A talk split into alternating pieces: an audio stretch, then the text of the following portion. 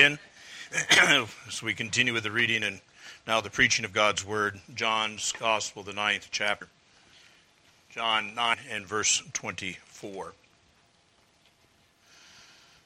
So they again called the man who was blind and said to him, Give glory to God. I'm sorry, give God the glory. We know this man is a sinner. He answered and said, Whether he is a sinner, I not Uh, or not, I do not know. One thing I know that though I was blind, now I see.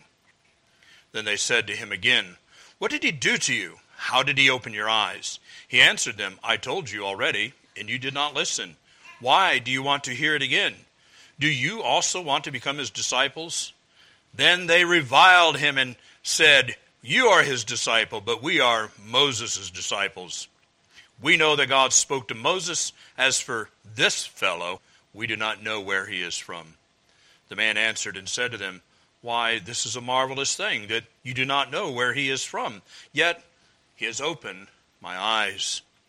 Now we know that God does not hear sinners. But if anyone is a worshiper of God and does his will, he hears him.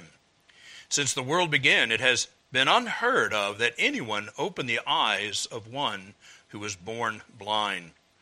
If this man were not from God, he could do nothing. They answered and said to him, You are completely born in sins, and are you teaching us? And they cast him out. Thus far, the word of God. Let us pray. O Lord our God, we magnify your name that you are a God who is near at hand. You are a God who has spoken. You have spoken in your Son and the living word. We rejoice, O God, that your word has been preserved even unto this day. We thank you, Lord, that we dwell in a place and time when we can gather freely and openly to worship you. Lord, as we take up now the preaching of the word according to your appointment, that we ask that you would bless both the speaking, the preaching of it, and our hearing of it, Lord, and that you would, by your Spirit, work within us, that the word would have its demonstration of power within our being. We pray these things in Jesus' name. Amen. You may be seated.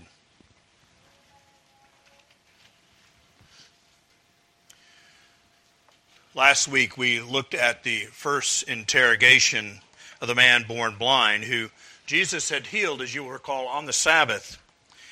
Uh, we saw how the Pharisees were divided over the character of Jesus. Uh, one group said that he could not be, be, uh, be from God because he had healed on the Sabbath. And the other group reasoned that the man who was a sinner could not heal the blind. These Pharisees then asked the healed man what his position was on Jesus, and he announced, He's a prophet. It seemed clear to him, simple enough, but that's not what they wanted to hear. The Pharisees then sought to discredit the man's testimony by seeking to prove that, in fact, he was not born blind. Verse 18 makes that clear.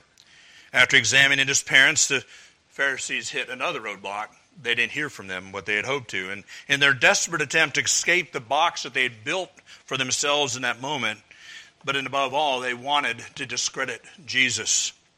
The religious authorities returned then to pressing the man whose eyes Jesus had opened that he will agree with them that Jesus is a sinner. In a court of law, there's a common rule that lawyers are not allowed to testify. They're to ask the questions and let the witnesses answer. That's what witnesses are called upon to do. Well, the lawyers that day are testifying in this case that they are seeking to try. They, they testify uh, that the man uh, was not indeed blind. They also testify that they believed Jesus was a sinner. They wanted the man who had been born blind to join them in their blindness, their spiritual blindness, and to condemn Jesus. Instead, the man's spiritual eyesight was better than those lawyers, the Pharisees.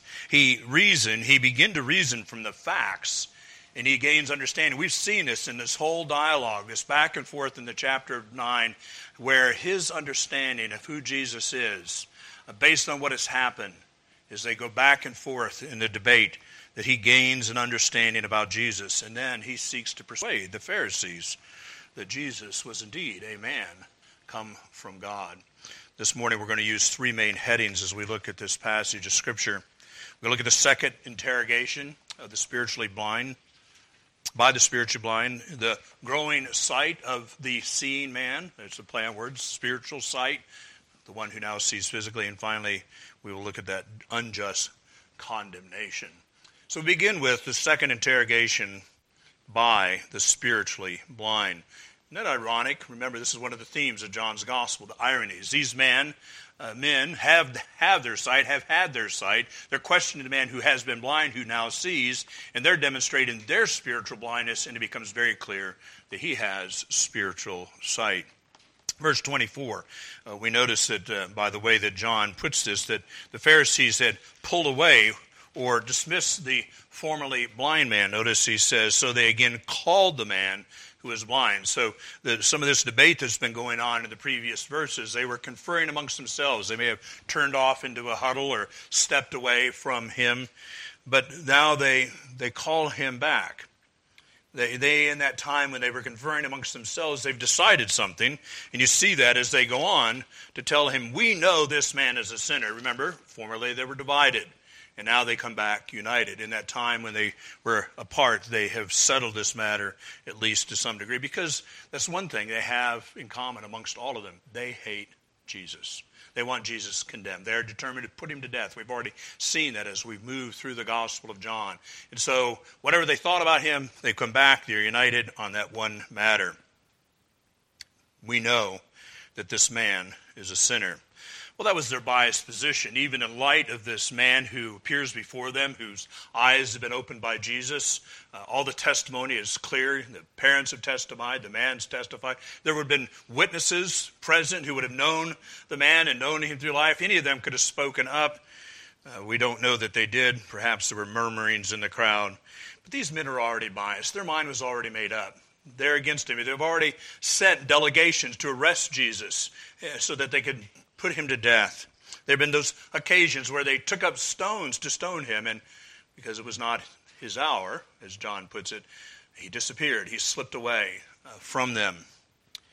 And so they call him back again. Thus, I've spoken of the second interrogation. They've called him back, summoned him back before them. And notice what they do there in verse 24. Once he's been summoned back, they said to him, Give God the glory. We know this man is a sinner. Give God the glory does not mean that suddenly they're ready to praise God for what's happened. Um, that their eyes were suddenly open. Would, would that it was so. But what they're saying to him is they're putting him under an oath, as it were. It's as though they were saying, We adjure you. Uh, we demand of you, tell the truth. Well, what's the truth they want him to testify to? That indeed they, he would agree with them. Now, you remember back in Joshua chapter 7, there's the account of Achan. Um, God has blessed the armies of Israel. The walls of Jericho have fallen down. God had commanded they were to take no plunder for Jericho. And yet Achan took some silver and some gold and, and a fine garment, and he's hid it under his tent. And so then they go out to battle against Ai, and unlike Jericho, they flee before the armies of Ai. And Joshua, being a wise and godly man, after the order of Moses, uh, seeks God, and God says there's sin in the camp. And so, uh, through some matter of lots or whatever, the, the lot falls to the tribe of Judah, it falls to a particular family, and then it, fly, it falls to Achan. So Achan stands there before Joshua, and what does Joshua say to him? He says, Give glory to God. Uh, it, it was a Hebrew form of putting a man under oath to tell the truth. And to tell the truth is to give glory to God, even when we've done what's wrong. Children, you've probably had those occasions where something's going on, or your parents have discovered, something, and they don't know what happened. They weren't there, they didn't see it, but they said, I need you to tell me the truth. That's the sense of it. But in that case, they don't know what's happened, and I hope that your parents aren't biased. We would not expect them to be. But in this case, these superiors are very biased. They've already made up their mind, and they're demanding, in the stressing of an oath, that he agree with them that this man, what a way to refer to Jesus, that this man is a sinner. And so they make the demand of the man that he might agree with them.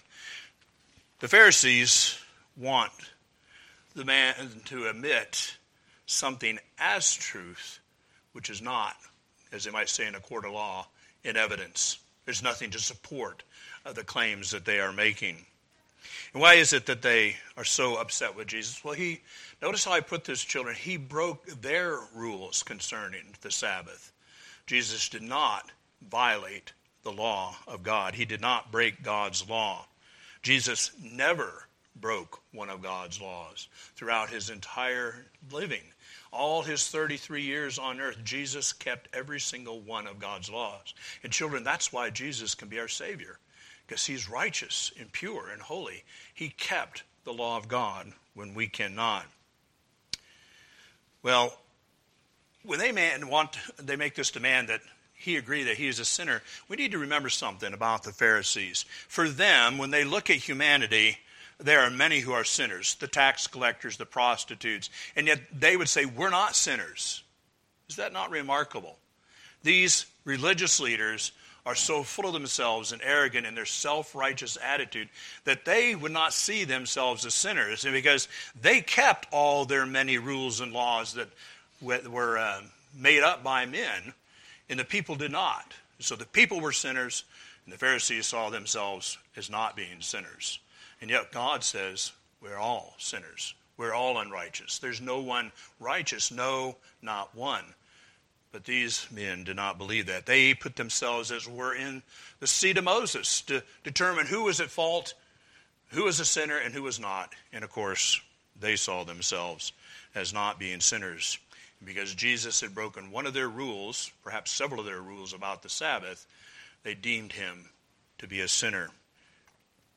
Well, the lawyers, all lawyers, like to do cross examination, don't they? the man, you know, he's pressed this way. And look how he responds. They're so certain. We know that this man is a sinner. But what does he say? Verse 25 He answered and said, Whether he is a sinner or not, I do not know. He's recognizing he doesn't have enough information. He's not rather even when ready, even when they put him under oath, as it were, to testify to something he does not know. And what's remarkable is his parents were afraid of these men that they might put them out of the synagogue. And so they only went so far in their testimony. But this man says, I'm not willing to testify what you want me to do because I don't know. I'm not going to say something under oath that I am not certain of. But what does he do say? He does testify to the one thing that keeps coming up through this whole account. One thing I know that though I was blind, now I see. And there is the fact that is right there that is so needlesome to the Pharisees. This man was blind, and Jesus has certainly opened his eyes. This Jesus, who they would condemn as a sinner, has done something remarkable, something noteworthy, something supernatural. And it'll be on this issue that the testimony goes forward. So what they do is they move then to cross-examine the man. They they think he's hiding something. Children, if you've ever uh, watched a, a, a, program with your parents where there's a trial underway, um, there's a man or woman who's trying to prosecute someone as being guilty, and still they'll ask questions of a witness. And then the defense of that individual, he gets to ask questions, she gets to ask questions as well. And oftentimes they're asking the same questions over and over again in different ways trying to trip the person up that if they're lying that at some point they'll say it differently and the truth will come out or something that they've said will found to be in false or perhaps that the witness is just discredited as not being trustworthy. And so that's what these pharisees do. They they want to revisit things that they've already heard. They'll ask they've asked for the same data. There's quite a contrast then between the man whom jesus has healed in the Pharisees. They are certain of their ability to make up things that are not in evidence. What have they made up, children? That Jesus is a sinner.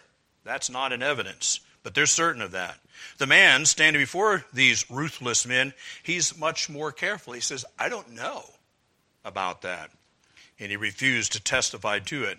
But he, as we just heard from verse 25, he is very quickly quick to testify to one truth. Once I was blind, now I see. This man is courageous. Uh, he doesn't give in to their pressures. The man's witness is bold because his faith is growing throughout this exchange. Remember when Jesus meets with a Syrophoenician woman and he wants, she wants him to deliver her daughter, and she comes with faith, a little faith, but Jesus presses her out of tenderness and goodness to her so that as he challenges her, her faith grows in that time of opposition. And that's true for us, that we grow through trials. We grow when we struggle. We learn to look to the Lord. And as we look through chapter 9, you see the man who has been healed, his faith is growing, his confidence is strengthened. I'm sure that some of you parents of these children can think of occasions where you've been through hardships and difficulties. And as you looked at the promises of God and you relied upon them, that your faith grew. And you can look back 5, 10, 15 years and say, you know, my, my faith is not what it once was.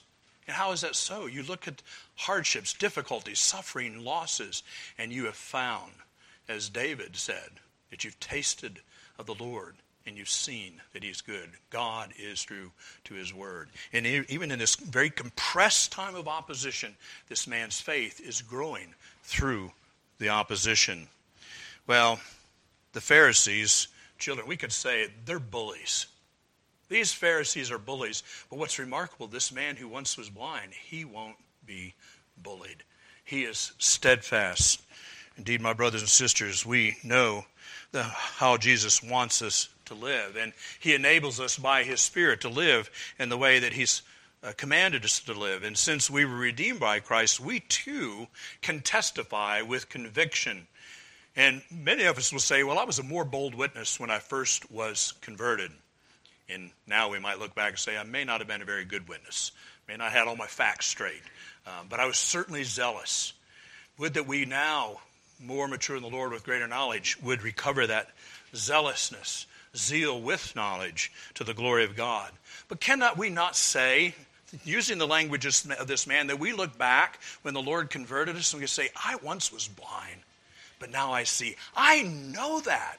And that is a witness and a testimony that you can bear to others. I once was away in the world. I was a mess. My life was a mess. I thought everything wrong, and my life was confusion. That's what I once was. But Jesus has come, and now I am saved. I know I'm heaven bound. I have a new heart. I belong to a new family. I have a new destination. I know that because of what Jesus has done. We can bear that witness to others. Well, the healed man has been polite. But as the Pharisees ask the same question over and over again, it becomes clear to him that it becomes clear to us that he's not unwise and he's not unequipped to engage with them. You know, one of the mistakes we make, we see somebody with uh, some limitation or a, a, handicap or a disability, and uh, wrongly we will assume that somehow everything doesn't work so well upstairs. Now, that may be true. Some people do have mental difficulties, but we tend to do that in a condescending manner to people who, um, in some manner, are weak. We just assume they're also weak of mind. Well, this man is not weak of mind. He has uh, a brain that works very well, and he engages with him. Look at verse 26. Now they said to him again, What did he do to you, and how did he open your eyes? This has already been answered. In a court, you know, the other side might, you know, uh, I object. It's asked and answered. Some of you recognize that language in courtroom scenes. Well, it has, but they're seeking, and the, the guy who's asking the question, well, you know, I have a point, bear with me. And often they don't have a point. But anyway, he picks up on it. He answers them, I told you already. And look what he says, and you did not listen. That's not to say you didn't hear, but you didn't listen. You didn't want to accept it. You don't want to receive it. And then, with a witticism, he says, Do you also want to become his disciples? This is quite remarkable, the way that he engages with them. They're trying to trip him up and catch him in something, but he says, Why do you want to know? Why do you want to hear it again? Do you desire to become his disciples also. Now, these Pharisees are crafty lawyers, but they've just been outwitted and they're not happy about it. You see it in their response. Uh, you see what nature of men they are, really, when they, verse 28, they reviled him. Children, that means that they answered meanly and cruelly. I don't imagine your parents have ever said to you when you're arguing back and forth, you know, you reviled your sister or your brother, but trust me, you probably have. That's just not a word that often gets used in our home. It's when you answer uh, with, with meanness in your voice and you often start calling names and so forth. Well, they reviled him. And notice something else they're certain of, which probably the evidence is there. You are his disciple, but we are Moses' disciples. And that is not necessarily a matter of fact, is it? Indeed, Jesus said, If you were Moses' disciples, you would receive me. I think we've already encountered that in John's gospel. If indeed they were Moses' disciples, they would accept him because Moses wrote of him. Moses prophesied that God would raise up from their midst a prophet, indeed the great prophet. Remember back in the first chapter when the, these same Pharisees uh, sent a delegation to John the Baptist and they said, Who are you? And one of the things he said was, I am not the prophet. I'm not him because the people had an expectation uh, at that time that he was about to come. And so these men claim to be disciples of Moses, but in fact, they are not. What's really truth about them is manifest in this reviling. They, they're angry men, and their mouths evidence what's within their hearts. And what's in their hearts? They are arrogant, proud, self righteous men. Their confidence is in themselves, their confidence is in their ability to keep their own sets of rules. And in that, we would say they're legalists. But the reality is their hearts are festering cesspools. Children, a cesspool is where the stuff goes when you flush the toilet in the house. They are cesspools. That's what's in their hearts. And they are blind to this. And therefore, they don't even see their need for Jesus. They don't need see that they need a Savior, that somebody needs to rescue them and deliver them from themselves. The blindness of sin has caused these keepers of the law, as they would see it, to miss the point of the law. What is the point of the law? When we hear the Ten Commandments, we feel that blow fall on our hearts and we say, I need someone to rescue me. The law causes us to see our need for Jesus. These men, they're so confident they keep the law. In their blindness, they don't see their need for any help. Someone has pointed out to me, I think early on when I came in to minister here in southern Rhode Island, that that's pretty much what you find amongst the people around us they don't really have any needs. You might go to the inner city and people have needs that is mindful, they're mindful of. But many of the Rhode Islanders here in the South County area, they they have physical means, they have their health, they've got their house, they, they're, they're fine. They don't see themselves as having any need. That would be the nature of these men. And what they really need to hear is the law. That's really our way to engage with our neighbors. They need to hear the law of God. Are you a liar? God says liars go to hell. Have you stolen? Those who steal go to hell. That we would bring the law by God's blessing, by His Spirit, to bear upon their hearts, that they would see their need for a Savior. Well, this that is the problem in these Pharisees was the work of Satan. It's what he did in the garden. And I'm so thankful that we were in Genesis. Many of you were there with us uh, a couple years ago. There in the garden, you remember, and I think most of you will be mindful of this, God gave Adam and Eve everything they needed. Is that not right? In the Garden of Eden, nothing was missing. All that they needed was in the, uh, around them in abundance. There was nothing lacking. And in doing this, God demonstrated His greatness, His kindness, His goodness, and His love, His ability to care for His creatures as their Creator. The Satan came and he said, But there's that one tree over there that God said, know about. You can't have that. Satan, in effect, we could say he took that tree and held it up before their eyes so they couldn't see everything else. Children, do you know that you could take a small ball, and if you hold that small ball right up before one of your eyes, all you see is that ball. And yet the ball is small relative to everything that's out there around you, but with one little item, you can blind yourself from the realities that are out there. And thus, somebody once said, they couldn't see the forest because of the tree. You stand behind one tree close enough, and you can't see the grandeur of the forest. And that's what Satan did. He took that one tree that God says, Of the tree of the knowledge of good and evil, you shall not eat. And all of this was a demonstration of God's goodness. He had every right to make that commandment. But Satan said, God's keeping something from you. And then he attacked God's character in that, that God was uh, mean spirited to Adam and Eve because he held up that one tree, as it were, before their eye, and they could no longer see all of the abundance. That's what these Pharisees are doing. they've taken the law and misappropriated it. And with the law, and this is what legalism does, it blinded them from seeing the goodness and the majesty and the glory of God who is displayed in his holy, righteous law. And they missed God as he reveals himself in his good law. These Pharisees were in that trap. They could no longer see the lawgiver. And so, what do they? They talk about Moses. Did Moses write with his finger on the stone and give the Ten Commandments? No. God was the lawgiver. You see that? The Pharisees, they don't even see God as the giver of the law. They see Moses, and thus they claim to be disciples of Moses. And that wasn't even true. But let us remember that God, like his law, is holy, just, and good, as we heard from Romans 7:12 again a few years ago. God gave the law to his people after the Exodus. Let's remember that. We, we do this as we go through the law. Periodically, we'll take up the preface from Revelation, I'm sorry, Exodus 20, where he says, I am the Lord your God, who brought you out of the land of Egypt out of the house of bondage. And then you might say, therefore, God then goes and gives them the law. When does He give them the law? After they've been brought out of bondage, after the Exodus. So God didn't give them the law and say, hey, if you want me to be your God, if you want me to deliver you, you need to keep this law. He says, no, I have delivered you. God rescued them. It was a gracious act of God. God has saved them, we could say, by grace. And now He says, as my people, this is how you live in my family.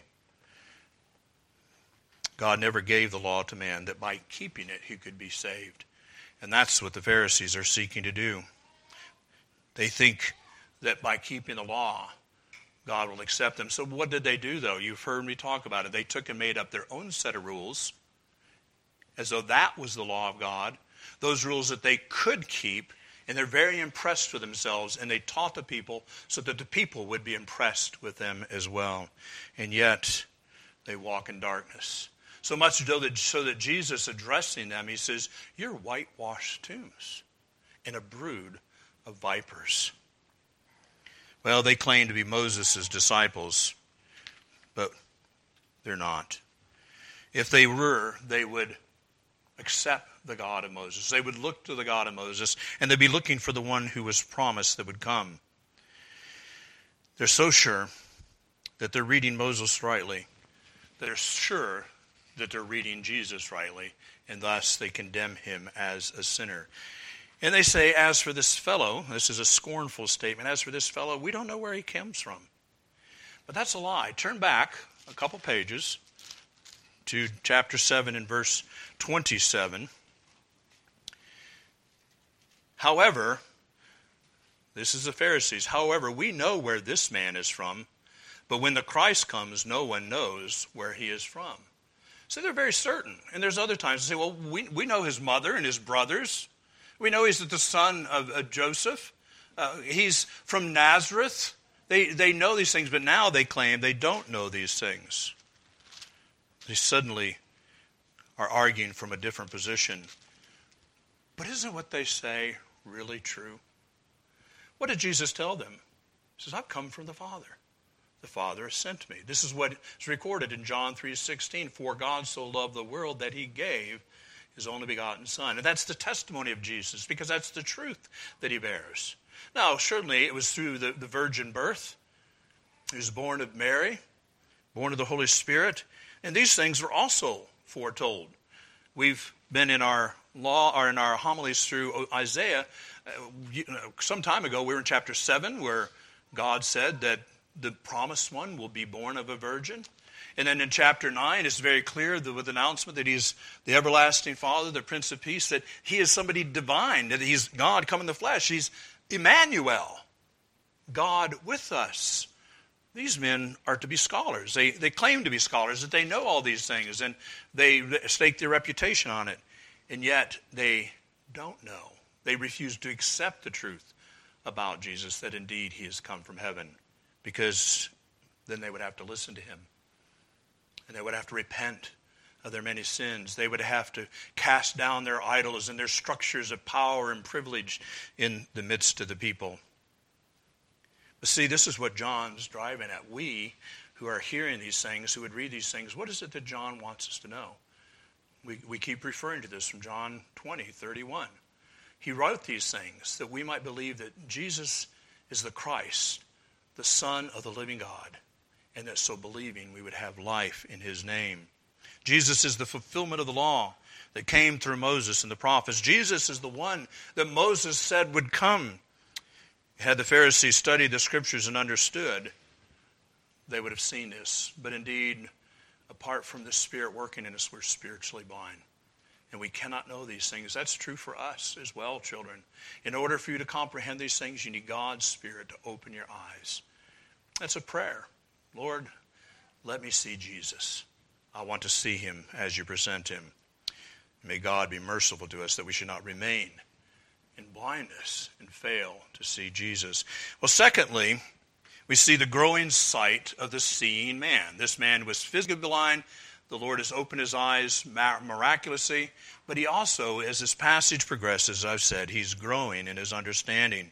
His heart has been transformed by the Spirit, and he's growing in his understanding of who Jesus is even as he makes his defense before the Pharisees. They're making an argument. He listens to their argument. He makes his own. And you see that his understanding grows. They're wanting to say, well, he healed on the Sabbath. He can't be sent from God.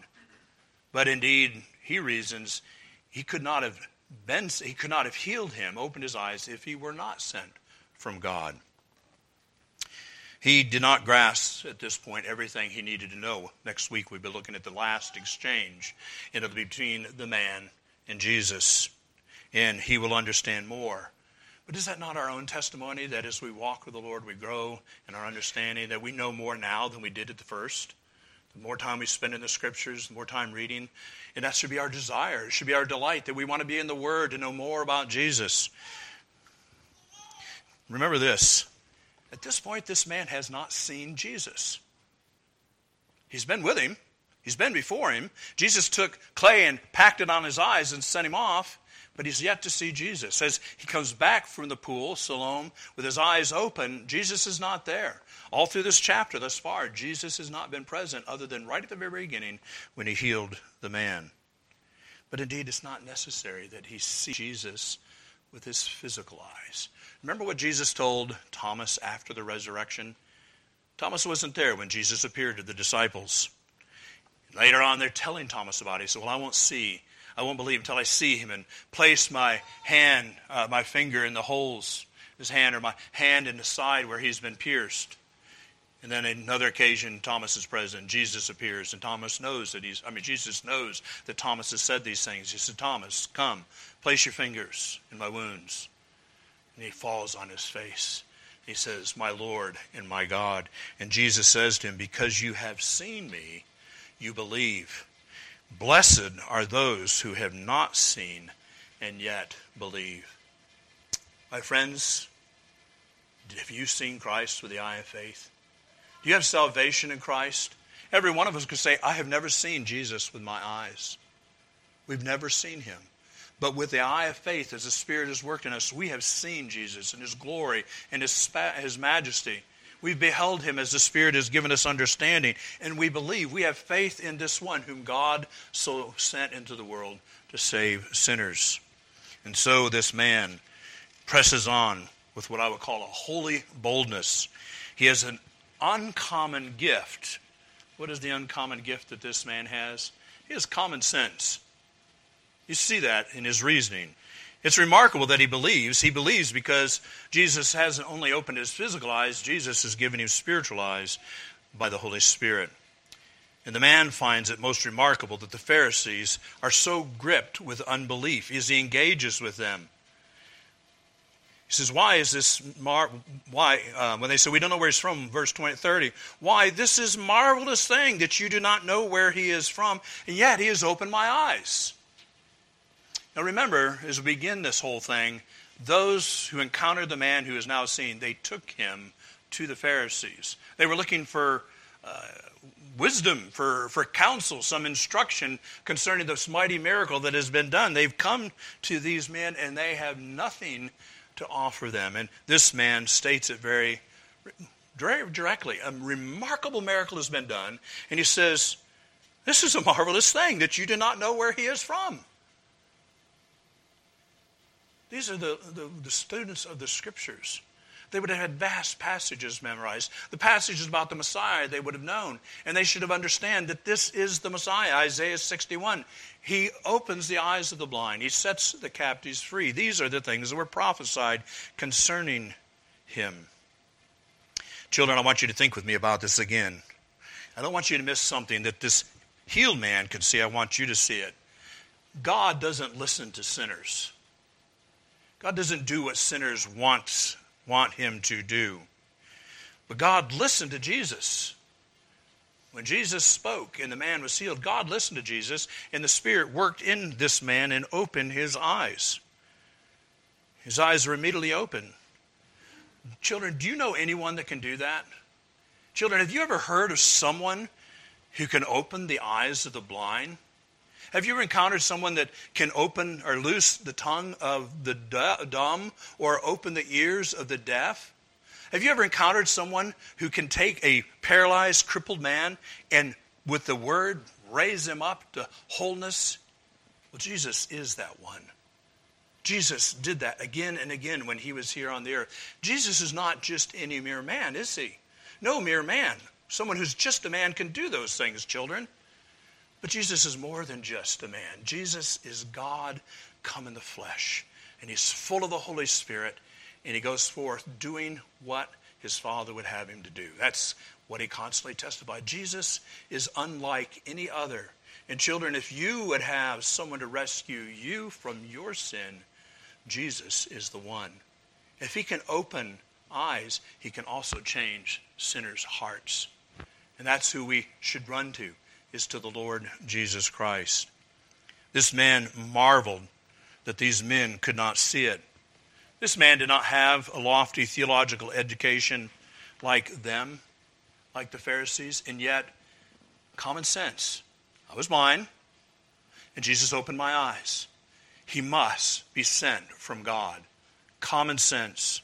Look again at verse uh, 33, or well, back to 31 first. Now we know that God does not hear sinners, but if anyone is a worshiper of God, he does and does His will, he hears Him. There's his reasoning, his common sense, and then he he speaks of something. Since the world began, it has been unheard of that anyone opened the eyes of one who was born blind.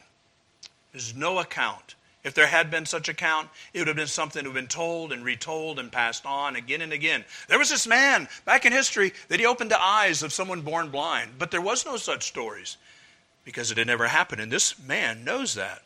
Since the beginning of the world, it has been unheard of that anyone opened the eyes of one who was born blind. And there's his conclusion. If this man were not from God, he could do nothing that is, in the sense, no good thing. He couldn't have done these things if he was not sent from God. And that's but what Jesus' testimony has been to these same Pharisees. They wanted to find fault with him. And when he was engaged with them in the previous chapter, he says, I only do what my Father does. I only say what I hear my Father saying. And it was for this reason that Jesus came into the world to change hearts, to take out stony hearts and to give a heart of flesh. Indeed, God so loved the world.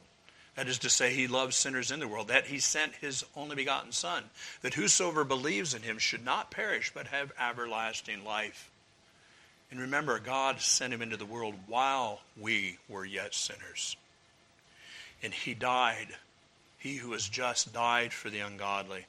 And he who was without sin became sin as the sacrifice so that he could give us new hearts, that he could deliver us from sin, and that he could wipe away our record of guilt in the presence of a holy God.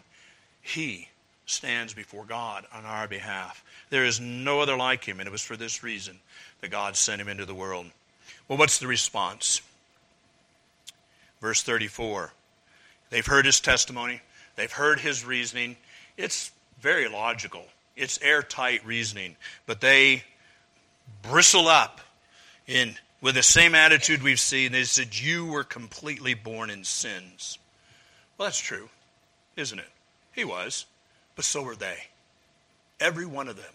in that group of Pharisees was also completely born in sins. Because there's no one righteous. No, not even one. And they're ready to incriminate him because of their false standards. And you see their arrogance. You hear it.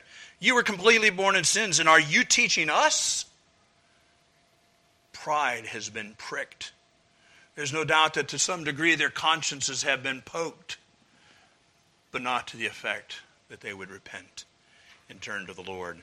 Instead, what's their response? John records it, and they cast him out.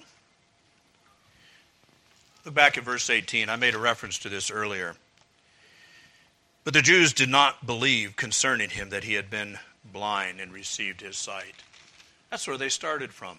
But they've heard the testimony. The evidence is before them. What are they to do now? What do they do?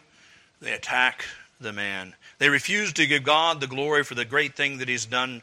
And at that moment, Jesus is not there, so they cannot strike him. We know they want to. That has been demonstrated before already, and we will see it yet again. And so, what do they do? They insult the man who believed. People of God, those of you who have faith in Christ, expect that from the world. Expect that the world will assault you and attack you, belittle you, mock you, persecute you, yes, even put you unto death because you follow Christ. Do not be surprised when that's the case. So the scripture teaches us will happen. So what did they do? The only thing they had the power to do, they threw him out. They threw him out of their presence at that time. And solid Bible scholars believe that they also put him out of the synagogue. Um, they would not have had the power to put him out of Israel because this was a synagogue matter. That would have had to come before the Sanhedrin. But as the elders in the local synagogue, they put him out. That was the very thing his parents were afraid would happen. So, my friends, do not be surprised when the world despises us. They hated Jesus, and they will hate you if you call upon his name. So, as we conclude, what can we learn from this? If Jesus has saved us, he's purchased us with his blood. We belong to him. We've been bought with a precious price, the blood of the Son of the living God. And so, boldly profess Jesus before men. That's what he calls us to do. He says, Go and make disciples and teach them whatsoever things I have commanded you. Be disciple makers. Many of you parents, that's what you're doing in your home. But indeed, there's others that you can uh, draw alongside of and begin to teach them the things of the Scriptures. Make disciples. God works through the Word by His Spirit to bring others to Christ. And in the course of it, you will find sinners that insult you. You have it happen in the workplace. There will be those who would persecute you. What did Jesus say in the Beatitudes? rejoice and be exceedingly glad. What was Peter and John's response when they had healed the lame man and they testified before these same men in a larger body, probably the whole Sanhedrin, and they beat them? And what did they do? They went away rejoicing. Not because they were beaten, they went away rejoicing because they were counted worthy to suffer for the name of Christ, for his sake. As we identify as Christians in this world that has fallen and under the curse for sin, we can expect this to happen. So let us go and live for God's glory, knowing that He will sustain us in such times. Look at how this man, in such opposition, has stood before these Pharisees. And by the grace of God, he's been able to give a good testimony. And even in the course of it, his faith has grown. Our God has not changed, and He will do that for us, even in our day. Perhaps you're still a sinner needing a Savior, and you've seen that Jesus is unlike any other. He's able to save sinners.